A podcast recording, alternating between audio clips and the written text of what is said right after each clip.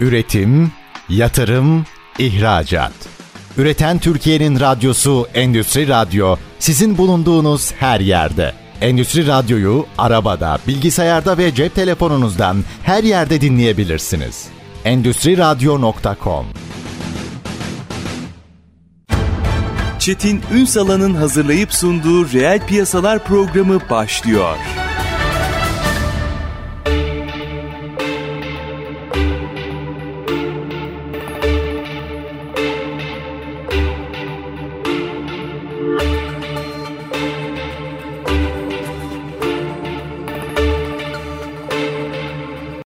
Piyasalardan merhabalar. Türkiye'nin gerçek gündeminde birlikteyiz. Efendim bugün COP28'i konuşacağız. Orada mercek tutacağız. Çünkü biliyorsunuz COP26'da 27'de hem trendler konuşulmuştu ama aynı zamanda da hadi artık denilmişti. Hadi artık daha hızlanın, daha hızlanın dünyadaki bütün kamu idarelerine. COP28'de neler konuşuldu? Bu sene Dubai'de gerçekleşti. Tabii orada hem konuşulanları hem trendleri hem de aslında yaşananları biraz böyle not defterine düşenleri de mercek altına alarak işin proje projeksiyonunu sizlerle paylaşacağız. COP28'den ayağının tozuyla dönen bir ismi ağırlıyoruz bugün efendim. Kim bizlerle birlikte Tulip Sürdürülebilirlik Merkezi kurucusu ve genel müdürü kıdemli sürdürülebilirlik uzmanı Şafak Özsoy. Bugün reel piyasaların konu. Sayın Özsoy hem buraya hem Türkiye'ye hoş geldiniz. E, efendim çok teşekkürler. İyi bir sabah olsun diyorum. Sizinle birlikte olmak her zaman zevk. Var olunuz o zevk bizlere ait. Efendim birazcık şimdi gideceğim. COP28 nedir ne değildir onları hepsini bir konuşacağız. Ne yaşandı ama biraz magazininden başlamak istiyorum meseleye. Dubai'de çok eleştirildi tabii en başta. Hı hı. Dediler ki işte bir körfez ülkesi işte fosil yakıtları ön plana çıkan bir... Önce biraz magazinli yapalım mı? Nasıl Dubai? Dubai, yani Dubai'de COP28 nasıldı? Ona bir bakalım mı? Olur çok teşekkür ederim. Seyircilerimizi de ısıtmış oluruz birazcık. Benim Dubai'ye ilk gidişim oldukça sıcaktı Dubai tabii. İstanbul'da böyle hep onu söylüyorum. Yağmurlu bir Londra günü gibi bir günden sıcak bir şehre ulaşmak enteresan enteresan tabii. Efendim Dubai tabii ilginç bir ülke. Bir hayli göç almış bir ülke bildiğiniz gibi ve ben e, taksilerle, taksi şoförleriyle bir hayli deneyim yaşadım. Şimdi şöyle aslında Birleşik Arap Emirlikleri tarihinin en büyük eventini gerçekleştirdiler. Basın kuruluşlarına 80 bin kişi katılıyor diye düşse de aslında 50 bin kişilik bir nüfusu ağırladılar ki eş zamanlı olarak hemen yan tarafta yine büyük bir event vardı. Bu çok büyük bir rakam. Tabii otel fiyatları her kopta olduğu gibi artık artık kop turizmine dönüştü. Kamlar iki katına, üç katına çıkabiliyor. Çok doğal ama nerede olsa öyle oluyor. Evet öyle. Bu bizler için zor tabii. Hani tabii. daha limitli bütçelerle yaşayanlar için güç tabii ki elbette. Öte yandan ciddi bir nüfus, dünyanın her tarafından gelen iklimcilerle birlikte olmak harikaydı. Tabii burada şunu söylemek lazım. Dubai gerçekten iyi bir ev sahipliği bana göre yaptı. İyi hazırlanmış mı? Bence fevkalade hazırlanmışlar. Bir yol güzergahı üzerinde metro ile devam ediyorsunuz ve o yolun sonundaki Expo Center'a ulaşıyorsunuz. Zaten şehir o şekilde bölünmüş gibi. Ancak taksi bulmak oldukça zor. Eğer mesela benim en büyük zorluğum akşamları çıktıktan sonra bir event varsa eğer bir davete falan genelde katılma imkanımız oluyor. Çıktıktan sonra tren istasyonunda ya da metro istasyonunda indikten sonra taksi bulmak ciddi bir problem. Ama ben memnun döndüm. Enteresan tabii bu kadar büyük bir eventi yapmak da zor. Hatta bazı televizyon kanallarına şu da düştü. Aslında bu kadar kalabalık olması lojistiği ciddi anlamda engelliyor ve konferansın da akışını engel oluşturuyor şeklinde bir takım şeyler de oldu. Siz de tahmin edersiniz ki bu kadar delegasyonun oraya ulaşması, her türlü yiyecek, içecek vesaire bunlar kolay şeyler değildi. Elbette. Ama bunu şurada göre tabii en sevindirici tarafı da şu. Bir sonraki COP müzakereler vardı. Bulgaristan'da mı olacak, Ermenistan mı? Ermenistan veto ediyordu Azerbaycan'da olmasını falan. Bu müzakereler vardı. Bildiğiniz gibi artık bu dönemde yani COP 29 Doğu Avrupa'da bir yerde olacaktı. Bunlar içerisinde Azerbaycan da bu bölge içindeydi. En son ben ayrılırken Bond'a olacak diye kulislerde haber vardı ama hemen arkasından konferansın Azerbaycan'da olacağını dün anons etti resmi delegasyon. Dolayısıyla bundan sonraki COP Bakü'de olacak. Evet dediğiniz çok doğru. Bizim evde yani. Bizim ev.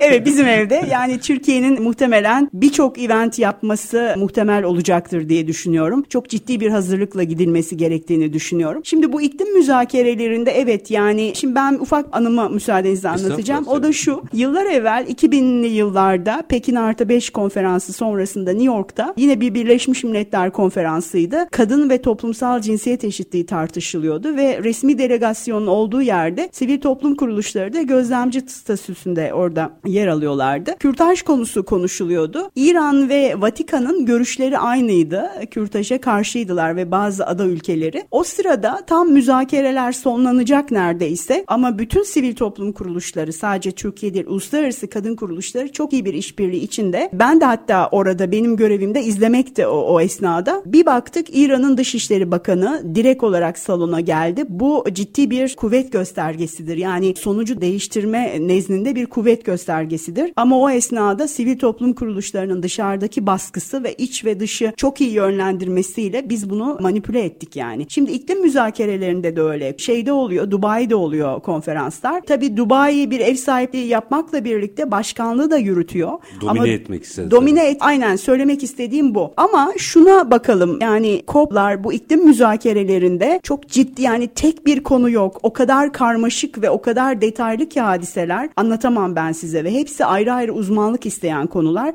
Bunu zaman içinde siz de öğreniyorsunuz. Benim bir hayli kopum oldu. Ama geleceğim nokta bugün önemli bir gün aslında. Dün hatta buraya gelmeden gece yarısı ben tekrar bir kararlara baktım. Şimdi şu var, şu bir gerçek. Yani hiçbirimiz normal hayatımızdaki konfor alanından çıkmak istemiyoruz. Yani buna alıştık, çıkamıyoruz da. Zamana karşı yarışıyoruz. Teknolojik şartları hayatımızdan çıkaramıyoruz. Isıtma, soğutma bunlar içerisinde. Dolayısıyla biz fosil kaynakların sistem içinde aşamalı olarak çıkartılması konusunda bir inisiyatif bekleniyor ve tekstlerde bunun görülmesi konusunda büyük bir müzakere sürdürülüyor. Son iki kopta da zaten çok ciddi eleştirilerden biriydi bu. Hadi diyorlar diye. Hadi kesinlikle öyle ama ama ve lakin yine Suudi Arabistan'daki bakan geçtiğimiz perşembe günüydü doğru hatırlıyorsam çarşamba da olabilir. Bu konuda kesinlikle olmayacağı yönünde tavır koydu. Yani 198 üyenin kabul etmesi şartı var. Öte yandan bunun mutlaka olması yolundaki talepleri de iş dünyasından eski insan hakları direktörü dahil olmak üzere Mary Robinson olmak üzere bir sürü küresel zincirdeki şirketler dahil olmak üzere hatta Amerikalı Chobani'nin sahibi olmak üzere imza verdiler ve bu da bir baskı unsuru oluşturuyor. Enteresan bir şey söyleyeyim. Mesela Madrid'de 2019'daki COP'ta COP 25'ti sanıyorum. Sokak gösterileri bir hayliydi. Yani hatta ben o gün yeni gittiğimde otelim de tam şehrin göbeğindeymiş. Tesadüf çok hoş bir yerde. Müthiş bir danslı iklim karşı yani iklime karşı bir mücadeleyi gösteren sivil toplum inisiyatifinin ortasında kendimi buldum. Herkes dans ediyordu. Bunları tabii şeyde göremedik yani burada bu boyutta yoktu. Ama ve lakin yine hem Blue Zone'da yani resmi müzakerelerin sürdüğü Mavi Zone'da hem de sivil toplum kuruluşlarının yer aldığı Yeşil Zone'da sivil toplum kuruluşlarının mücadelelerini gördük. Mesela şöyle düşünelim bizler hani burada belki çok o konulara girmiyoruz ama Nijerya'yı düşünün petrol zengini bir ülke insanlar temiz su bulamıyorlar yani tabii, tabii. yiyecek zinciri üzerinde ciddi bir baskı var. Balıkçılıkla hayatlarını sürdürüyorlar ama balıklar petrol ve türevleriyle kirleniyor ve onları hatta böyle deterjanla falan yıkadıklarına ben tanıklık etmişimdir. Keza tarımla geçinen çiftçilerin durumu ortada. Yani kuzey ile güney arasındaki makasın bir an evvel birbirine yaklaşması şart. Dolayısıyla koplar o nedenle önemli müzakere süreçleri. Ben geçen yıl da aynı şeyi söylemiştim. Bana göre başarılı bir kop şeydeki kop 26 idi. Glasgow kopuydu. Hmm, evet doğru. Şimdi orada epey bir mesafe kat edilmişti. Yine kat edilecek. Bugün enteresan bir gün olacak. Bugün bitiyor resmi konferans bildiğiniz gibi ve tabii ki başkanlık bunun zamanında bitmesine şey yapacaktır. Uğraşacaktır. uğraşacaktır. Ama ve lakin müzakere süreci uzayabilir. Draft text hafta sonuna kadar da kalabilir. Yani durum böyle. Bir de şeyler var tabii. Mesela bu kopta ilkler vardı. Yani çok enteresan. Bu ilklerden bir tanesi sağlık konusuydu. Diyeceksiniz ki ya Şafak Hanım sağlık bir anda mı girdi? Hayır bunun da bir süreci var. Şimdi şöyle bir konu var. Bildiğiniz gibi hava kirliliğinden ölen yani akciğer kanseri ve benzeri hava kirliliğinden ölenlerin rakamı iklim değişikliği nedeniyle ölenlerin rakamından daha fazla dünyada. Tabii.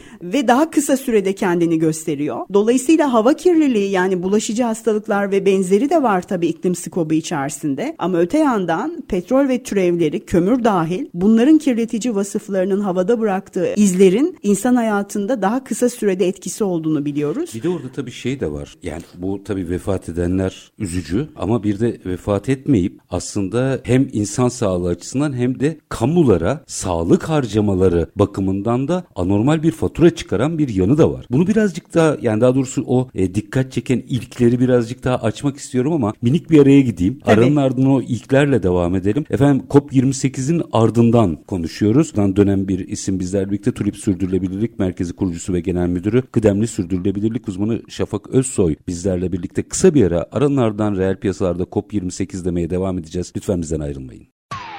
Üretim, yatırım, ihracat.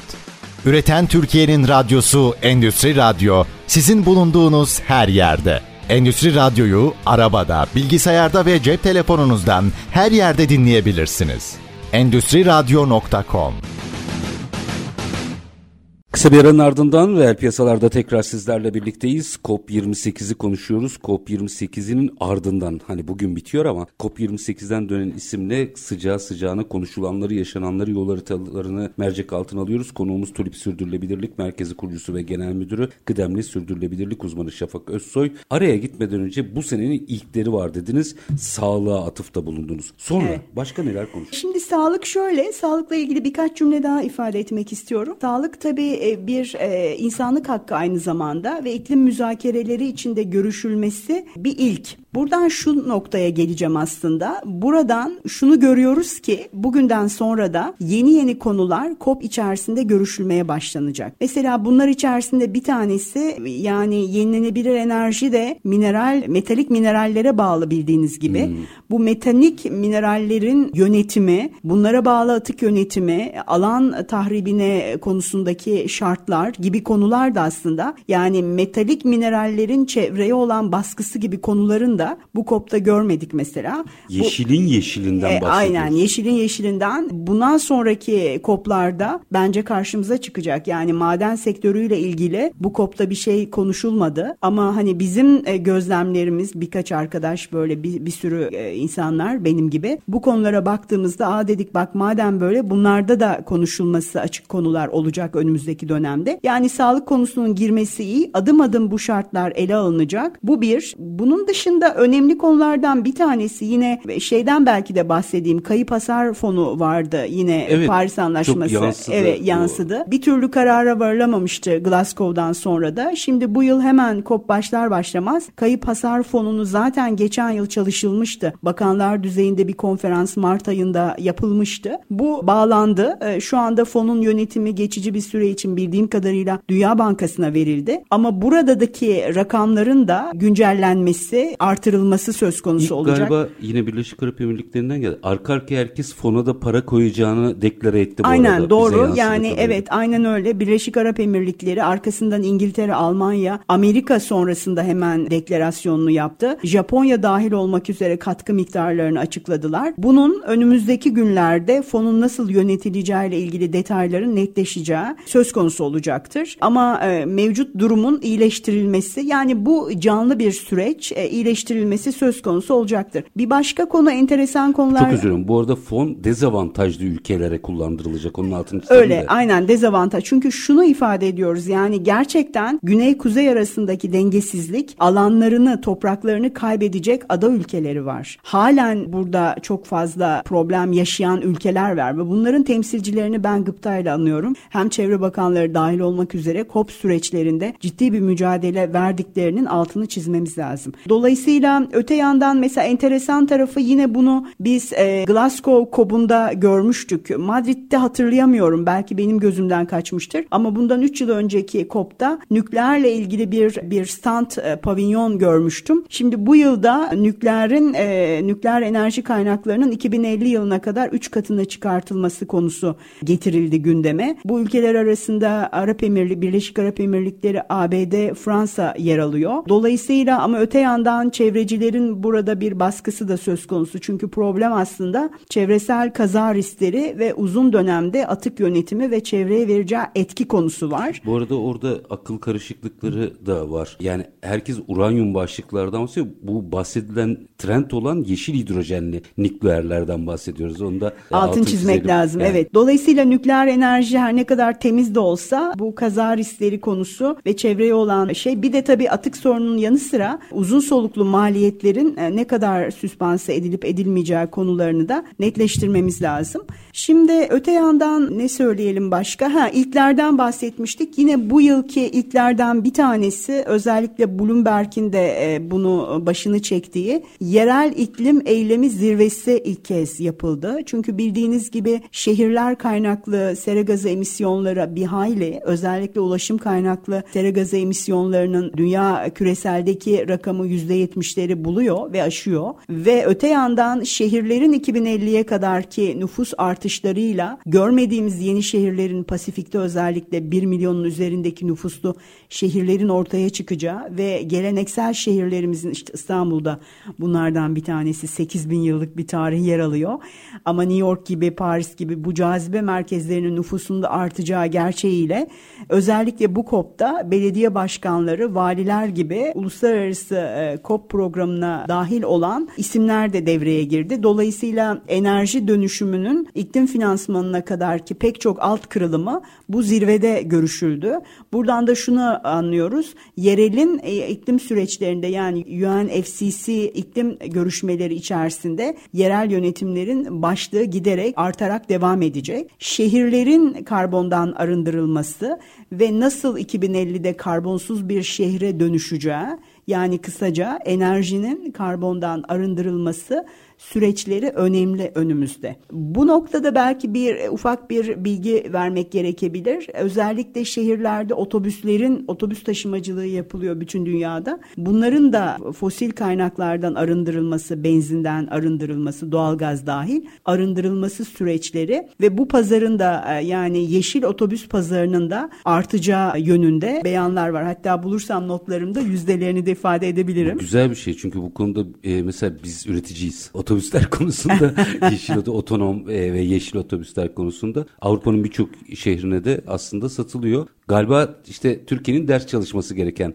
daha çok ders çalışması gereken alanlardan biri mesela. Kesinlikle öyle. Yani bizler tabii şöyle yani biz e, planlayarak, detaylandırarak işleri çalışmak bize zor geliyor. Belki de ekonomik zorlukların getirdiği şartlar da olabilir. Öte yandan hani batılıların bu anlamda buraya kaynak ayırması, düşünmesi, planlaması çünkü paraları var bu çerçevede ben öyle düşünüyorum.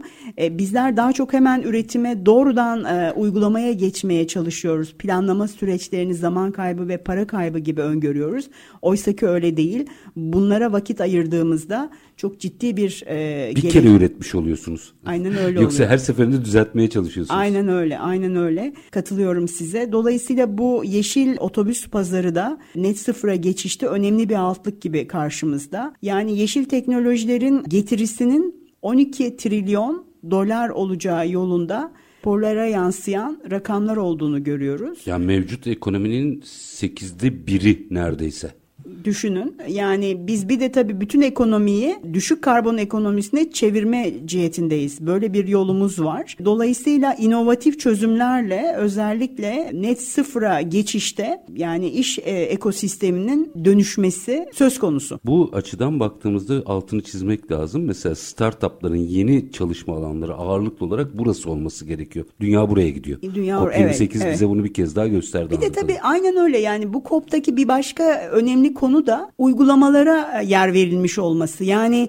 hani nasıl geçişi sağlayacaksın? Ee, en çok kirletici yani yoğun enerji e, kullanan sektörler, alüminyum, çimento gibi sektörler. Bu sektörlerle ilgili ilkler ve taahhütleri yine burada gördük. Hemen şurada şeyi gördüm onu size söyleyeyim. 2030'a kadar %20 oranında bir büyüme rakamından bahsediyor elektrikli otobüs piyasasının. Dolayısıyla yani hem elektrikli araçlar hem de e, bu otobüs piyasaları piyasalarının canlanacağını ifade etmek lazım. Ürün gamı değiş. Kesinlikle Belki öyle. otomobilden toplu taşıma anlamında dönüşüm var anladığım kadarıyla. O da yeşil olmak kaydıyla. Aynen öyle. Yani şunun farkındayız. Şehirlerde ana kirletici kaynaklardan bir tanesi otobüsler ulaşımda. Şimdi bir konu daha var ondan da belki de bahsedeyim. Bu e, soğutma sistemleri konusunda küreselde soğutma sistemleriyle ilgili de bir taahhüt verildi. 60'ın üzerinde ülkenin imza attığı yazılara geçti. Yani aşağı yukarı e, 2050'ye kadar %68'lik e, bir e, rakamın e, rakam artışın azaltışının emisyon azaltışının bu soğutma sistemlerinden geleceğini söylemek lazım. Öte yandan yeşil satın alma taahhüdü özellikle kamunun yeşil satın alma taahhüdünden bahsediliyor. Tabii bu yeşil alma yeşil satın alma taahhüdü içinde kamunun yine tedarikçiler içerisinde bizim toplumsal cinsiyet eşitliğine de vurgu var. Bu konu enteresan tabii yani. E, Aslında sürdürülebilirlik ilkelerini de buradan ayıramıyorsunuz zaten. Kesinlikle öyle. Kesinlikle öyle. Şey var tabii yine gemicilik sektöründe yeşile geçiş işten e, yine bahsediyoruz. Özellikle inovasyon e, networkleri ve platformlarının e, iklim teknolojilerini göz önüne alarak kendilerini güncellemeleri konusu gündem içerisinde yer alıyor. Yani bu alan oldukça geniş bir alan. Yani kısaca ben burada şunu ifade ediyorum ki geçiş şu anda bir geçişin sancılı süreci içerisindeyiz. Yani bu fosil yakıtları ve petrol türevlerini bırakarak yeni teknolojilere geçişin sancılı süreci içindeyiz. İklim değişikliği bildiğiniz gibi iktisadi bir konu aslında. Her Tabii. ne kadar çevresel bir olgu olarak da çıksa bu doğrudan iktisadi bir konu. Hal böyle olunca da müzakere etmek zorlaşıyor. Çünkü insanlar öte yandan yaşam kaygılarını da e, yürütmek ve hayatta kalmanın Artı mücadelesini bir taraftan maliyeti sürüyorlar. de var. Yani o maliyeti üstlenip yarını kurtarmayı e, evet. e, ikna etmeniz gerekiyor. Aynen bu öyle. kamusunu da özel sektöründe vatandaşın da tüketicisinin de. Şimdi biz KOB'a gittiğimizde bu KOB'un öncelikleri vardı. Yani yani KOP başkanlığı ben şu konulara öncelik veriyorum diyor her KOP'ta bu KOP'ta da olduğu gibi. COP28'in öncelikleri içinde iklim eyleminde kaydedilen ilerlemeye ilişkin ilk küresel envanterin oluşturulması. Yani bu önemli bir konu. Çok. Yani ilk Paris Anlaşması 2015'te oldu. Oradan bugüne geldik. 5 yıl geçti. Ne oldu? Yani neyi doğru yaptık, neyi yapamadık? Bildiğim kadarıyla ulusal katkı beyanları yüzde yüzde 50 civarında bir ülke ulusal katkı beyanlarını halen vermiş durumda. Yani ulusal planlama yüzde 50 civarında bir rakamda var. Yani yarı ülkelerde yok. Neredeyse. Yarı ülkede yok. Yani bu çok ciddi bir şey. Yani sen nasıl bir azaltım planlaması yapıyorsun? Dolayısıyla yani ne kadarlık yol kat ettin? Bundan sonra 2025'ten sonraki yol haritan nasıl olacak konusu ilk küresel envanter olması nedeniyle önemli. Ben bu konuda ufak bir parantez açayım. Bir ay kadar evvel sanıyorum 28 e, Eylül'dü. Avrupa Birliği ilk küresel envanterle ilgili konferansını Brüksel'de gerçekleştirdi. Ben de bir günlüğüne kalktım gittim bakayım ne konuşuyorlar diye. Burada burada kararlılıklarını ifade ettiler. Yani bana kalırsa e, küresel liderlikte Avrupa Birliği öncülüğünü sürdürüyor. Bundan bahsederken ufak bir saha haberinden daha bahsedeyim. Mesela içinde Türkiye'nin de bulunduğu bildiğim kadarıyla Rusya, Çin gibi ülkelerde bu yani sınırda karbon mekanizması gibi konuların tek taraflı konuların UNFCC altında yani iklim müzakereleri içinde konuşulmasını istiyor. E bunu Avrupa Birliği taraf değil yani ama bizim gibi ülkeler bu da konuşulsun istiyor bu arada. Çünkü neden Avrupa Birliği bir güç oluşturuyor bu çerçeve. Uygulayacak çünkü. Uygulayacak. Dolayısıyla hatta başladı da hani 2026'da resmen Evet, uygulayacak. evet, evet. Dolayısıyla aslında olması gerekendi bana kalırsa ama burada şu var tabii emisyon ticaret sisteminin devreye girmesi lazım. Bu da Paris şartlarından bir tanesi madde 6 kırılımları içerisinde. Orada da müzakerelerin devam ettiği alanlar var. Onları bilare, bilare söyleyeceğim ben size. Dolayısıyla Şöyle yapalım mı? Evet. Dolayısıyla deyin yarım yarım kalmasın. Dolayısıyla Dolayısıyla enerji dönüşümünü hızlandırma olmak, iklim eylemlerinin merkezini, iklimi insan yani daha doğrusu insanı iklim eylemlerinin merkezine koyarak iklim finansmanı ve küresel ticareti canlandırmak, iklim değişikliği konusunda daha geniş, kapsamlı bir liderlik bu yılki COP'un hedefleri arasındaydı. Peki buna yönelik nasıl bir yol haritası öngörüyorlar? Aranın ardından da bunu açalım isterim. E çünkü %50 dediniz ama anladığım kadarıyla geri kalan %50'yi de ekonomiyle terbiye edecekler. Yani uygulamayanların veya imza atmayanların kazanacağı bir yüzde ellilik dilimden bahsetmiyoruz. Diğerlerinin baskılayacağı bir yüzde elli bu. Konuşacağız. COP28'i yine mercek altına alacağız. Tulip Sürdürülebilirlik Merkezi kurucusu ve genel müdürü kıdemli sürdürülebilirlik uzmanı Şafak Özsoy. Bugün reel piyasaların konu. Kısa bir ara. Lütfen bizden ayrılmayın. Üretim, yatırım, ihracat. Üreten Türkiye'nin radyosu Endüstri Radyo sizin bulunduğunuz her yerde. Endüstri Radyo'yu arabada, bilgisayarda ve cep telefonunuzdan her yerde dinleyebilirsiniz. Endüstri Radyo.com Kısa bir aranın ardından reel piyasalarda tekrar sizlerle birlikteyiz. COP28'in ardından diyoruz ve konuşuyoruz. TÜRİP Sürdürülebilirlik Merkezi kurucusu ve genel müdürü kıdemli sürdürülebilirlik uzmanı Şafak Özsoy bugün konuğumuz. Aslında tespitleriniz, e, notlarımız çok önemli. Yarına ilişkin de çok büyük ipuçları verdi. Peki yol haritası olarak ne konuşuyorlar? Şimdi şöyle ifade edeyim. Şimdi bir tane yani önemli konulardan bir tanesi bir bu yenilenebilir enerji kapasitesi ne artırmak. Halen artıyor bildiğiniz gibi. Yani biz phase out dediğimiz yani aşamalı olarak fosil kaynaklardan çıkmayı tekstlere koymasak bile ki konulmaması gibi bir şey yüksek eğilim var. Eğilim var. Ama hayatın gerçeği, gerçeği öyle. öyle. Ama öyle ya da böyle şunu bir kere unutmamak lazım. Bir, biz e, karbonsuz bir gelecek için bunun insanlar farkında ve küresel karbonsuzlaşmayı hızlandırma girişimi diye bir mekanizma kuruldu.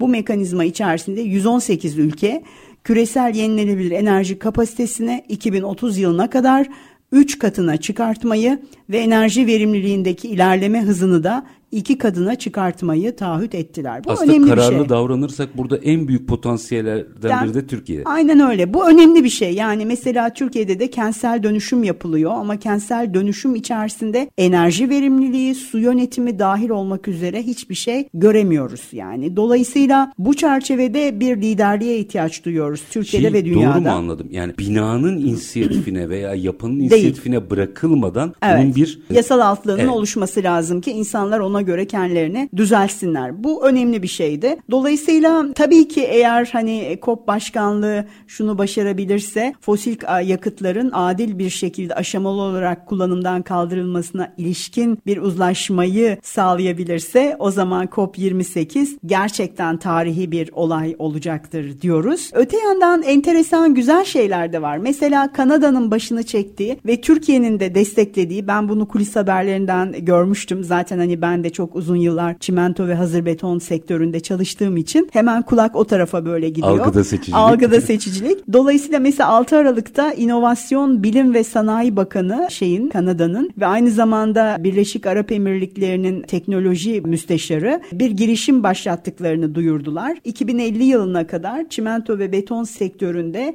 net sıfır çözümlerin gerçekleştirilmesinde ihtiyaç duyulacak teknolojiler, araç ve politikalara yönelik hem yatırım yatırımları hızlandırmak hem de uluslararası alanda birlikte çalışma taahhüdünü verdiler. Bu önemli bir şey. Hmm. Neden? Çünkü çimento sektörü başında da ifade etmiştim. Yoğun enerji yoğun sektörlerden bir tanesi demir çelik sektörü gibi. Dolayısıyla bu sektörlerdeki enerjinin azaltılması dekarbonizasyona geçişin netleşmesinde önemli bir şey. Türkiye'de de mesela benim de çok sevdiğim danışmanlıkta verdiğimiz sektörlerden bir tanesi halen karbon nötr yol haritası taahhüdünü verdi ve %2030'a kadar azaltım taahhüdünde verdi. Dünyada sektör ortak çalışacak anladığım kadarıyla. Ee, ortak çalışacak ve şey. bu önemli çünkü yani zaten çimento sektöründe devler bir arada. Hı hı.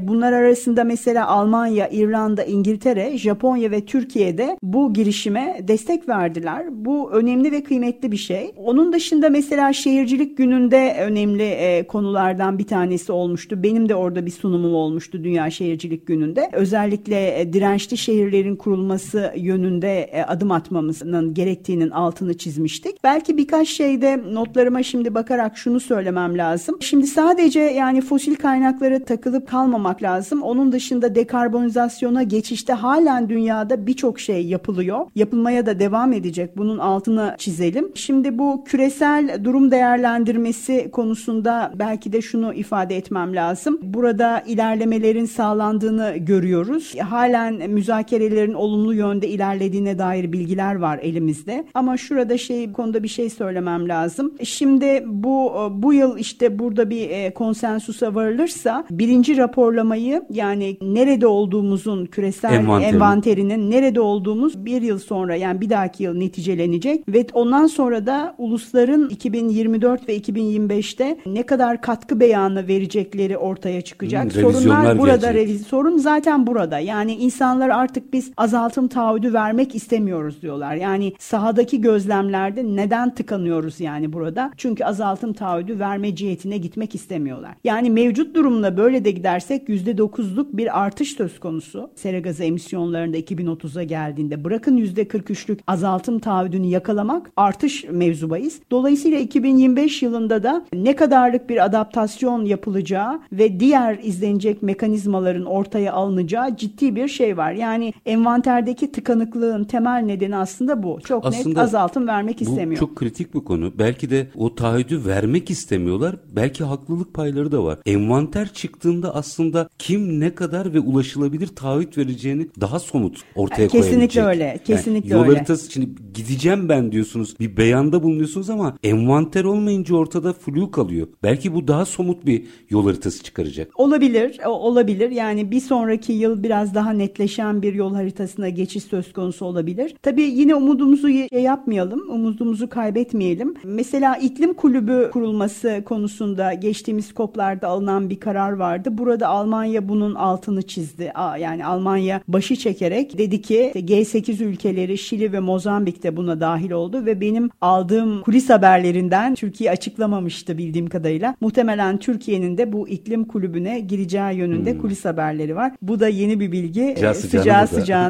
Umarım aksi söz konusu olmaz. Dolayısıyla iklim kulübü de genel itibarıyla 2024 çalışma programını onaylıyor. Dolayısıyla karbon kaçağına ilişkin faaliyetler, yine standartların oluşturulması, sıfıra yakın emisyonlu malzemelerin pazara girmesi, yani yeşil teknolojiler gibi ayrıca bu anlamda bir platform kurulması gibi bizim işimize gelen yeşil teknolojilere geçişi kolaylaştıran bir mekanizmaya doğru da bizi götürecek. O nedenle olumlu bir şey bu da. Şimdi bunun şeyi söylemiştim. E, tek taraflı önlemlerin alınması konusunda Türkiye'nin de içinde olduğu bir grup UNFCCC çatısı içinde yani Avrupa Birliği'nin hani yeşil anlaşmayla sınırda karbon mekanizmasını açıkladığı gibi bir takım mekanizmaların gelin artık bunları da iklim müzakereleri içinde görüşelim demesi talebi var. talebi var. Bu da tabii hani Avrupa Birliği'nin çok sıcak bakmadığı bir şey ama bizim gibi Rusya, Çin gibi ülkelerin buna sıcak baktığını da bir kez daha tekrarlamış olalım. Bunlar kulis haberleri. Metinlere geçip geçmeyeceğinden çok emin değilim. Ama biz en azından öğrendik. biz en azından öğrendik. Şimdi tabii bir de şeyi söyleyeyim. Mesela sıf net sıfıra geçiş hedefi veren ülkeler arasında Türkiye'de var 2053 gibi bildiğiniz gibi. Dolayısıyla ama daha taahhüt vermeyen ülkeler de var. Dolayısıyla bu taahhütlerin verilmesi gibi konularda yine bu sürecin bir parçası diyebiliriz. Peki e, bir 3-4 dakikam var ama şunu konuşalım mı biraz fotoğrafa genelden bakalım. Hı hı. Bir kere bunlar metne yansır, yansımaz ama konuşulanları böyle kulis olarak, not olarak bizlerle paylaşmanız çok kıymetliydi. Çünkü aslında işin nereye doğru evrildiğini çok net gösteriyor bunlar. Şunu e, anlattıklarınızdan şunu görüyorum.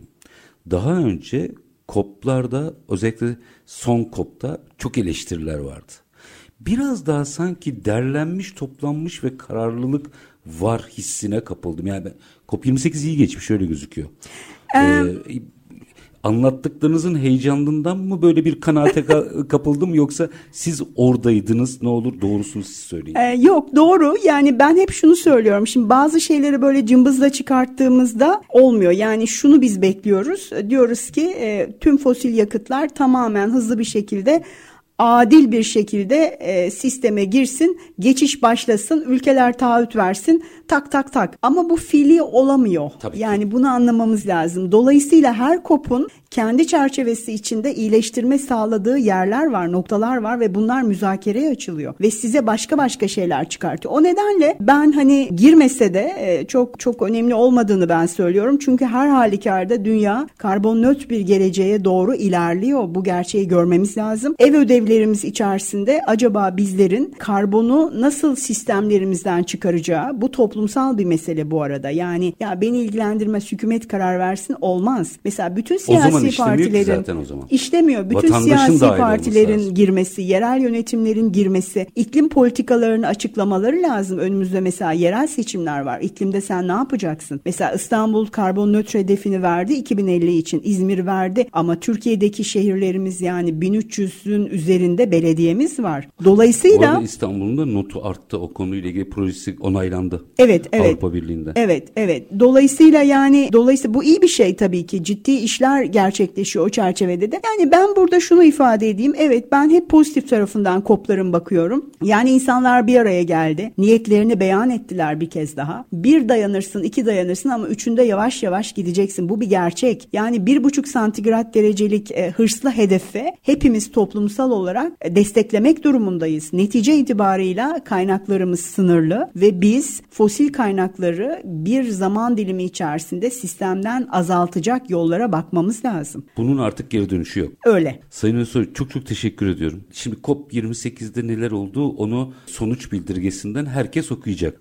Ama bu anlattıklarınızın belki bazıları yansıyacak, belki bazıları yansımayacak. Siz sıcağı sıcağına oradaki notlarla geldiniz, bizlerle paylaştınız ve bence projeksiyon anlamında, işin nereye gittiği anlamında da çok kıymetli aktardıklarınız. Çok çok teşekkür ediyorum. Efendim zevkti. Her zaman sizinle konuşmak zevkti. Var Bizi olun. dinleyenlere de sevgi ve saygılarımı gönderiyorum. İklimle birlikte kalalım ve enerjimizi az tüketelim diyorum. Sevgiler ve saygılar. Çok çok teşekkür ediyorum bir mukabele. Efendim biz bugün COP28'i konuştuk. Ee, biraz böyle kulis haberlerin de işin içine katarak. Çünkü bu kulislerin bazıları sonuç bildirgesine yansır yansımaz ama oradaki hava aslında bize büyük dönüşümün devam ettiğini gösteriyor. Aslında teşbihte hata olmazmış. Filmin sonunda veya bu yolculuğun sonunda son durak belli. Oraya gidiyor otobüs. Ama bu otobüs giderken bazen bir durakta fazla bekliyor, bazen hızlı gidiyor. Ama gidiyor. Ya o yolculuğa eşlik edeceğiz ya da bir durakta kalacağız ve herkesin son durağa gittiği gün e şimdi ne yapacağız diye konuşacağız. Bence bu yolculuğa devam edelim. Biz detayları Tulip Sürdürülebilirlik Merkezi kurucusu ve genel müdürü, kıdemli sürdürülebilirlik uzmanı Şafak Özsoy ile sizler için konuştuk. Her zamanki gibi bitirelim. Şartlar ne olursa olsun paranızı ticarete, üretime yatırmaktan, işinizi layıkıyla yapmaktan ama en önemlisi vatandaş olup hakkınızı aramaktan vazgeçmeyin. Hoşçakalın efendim.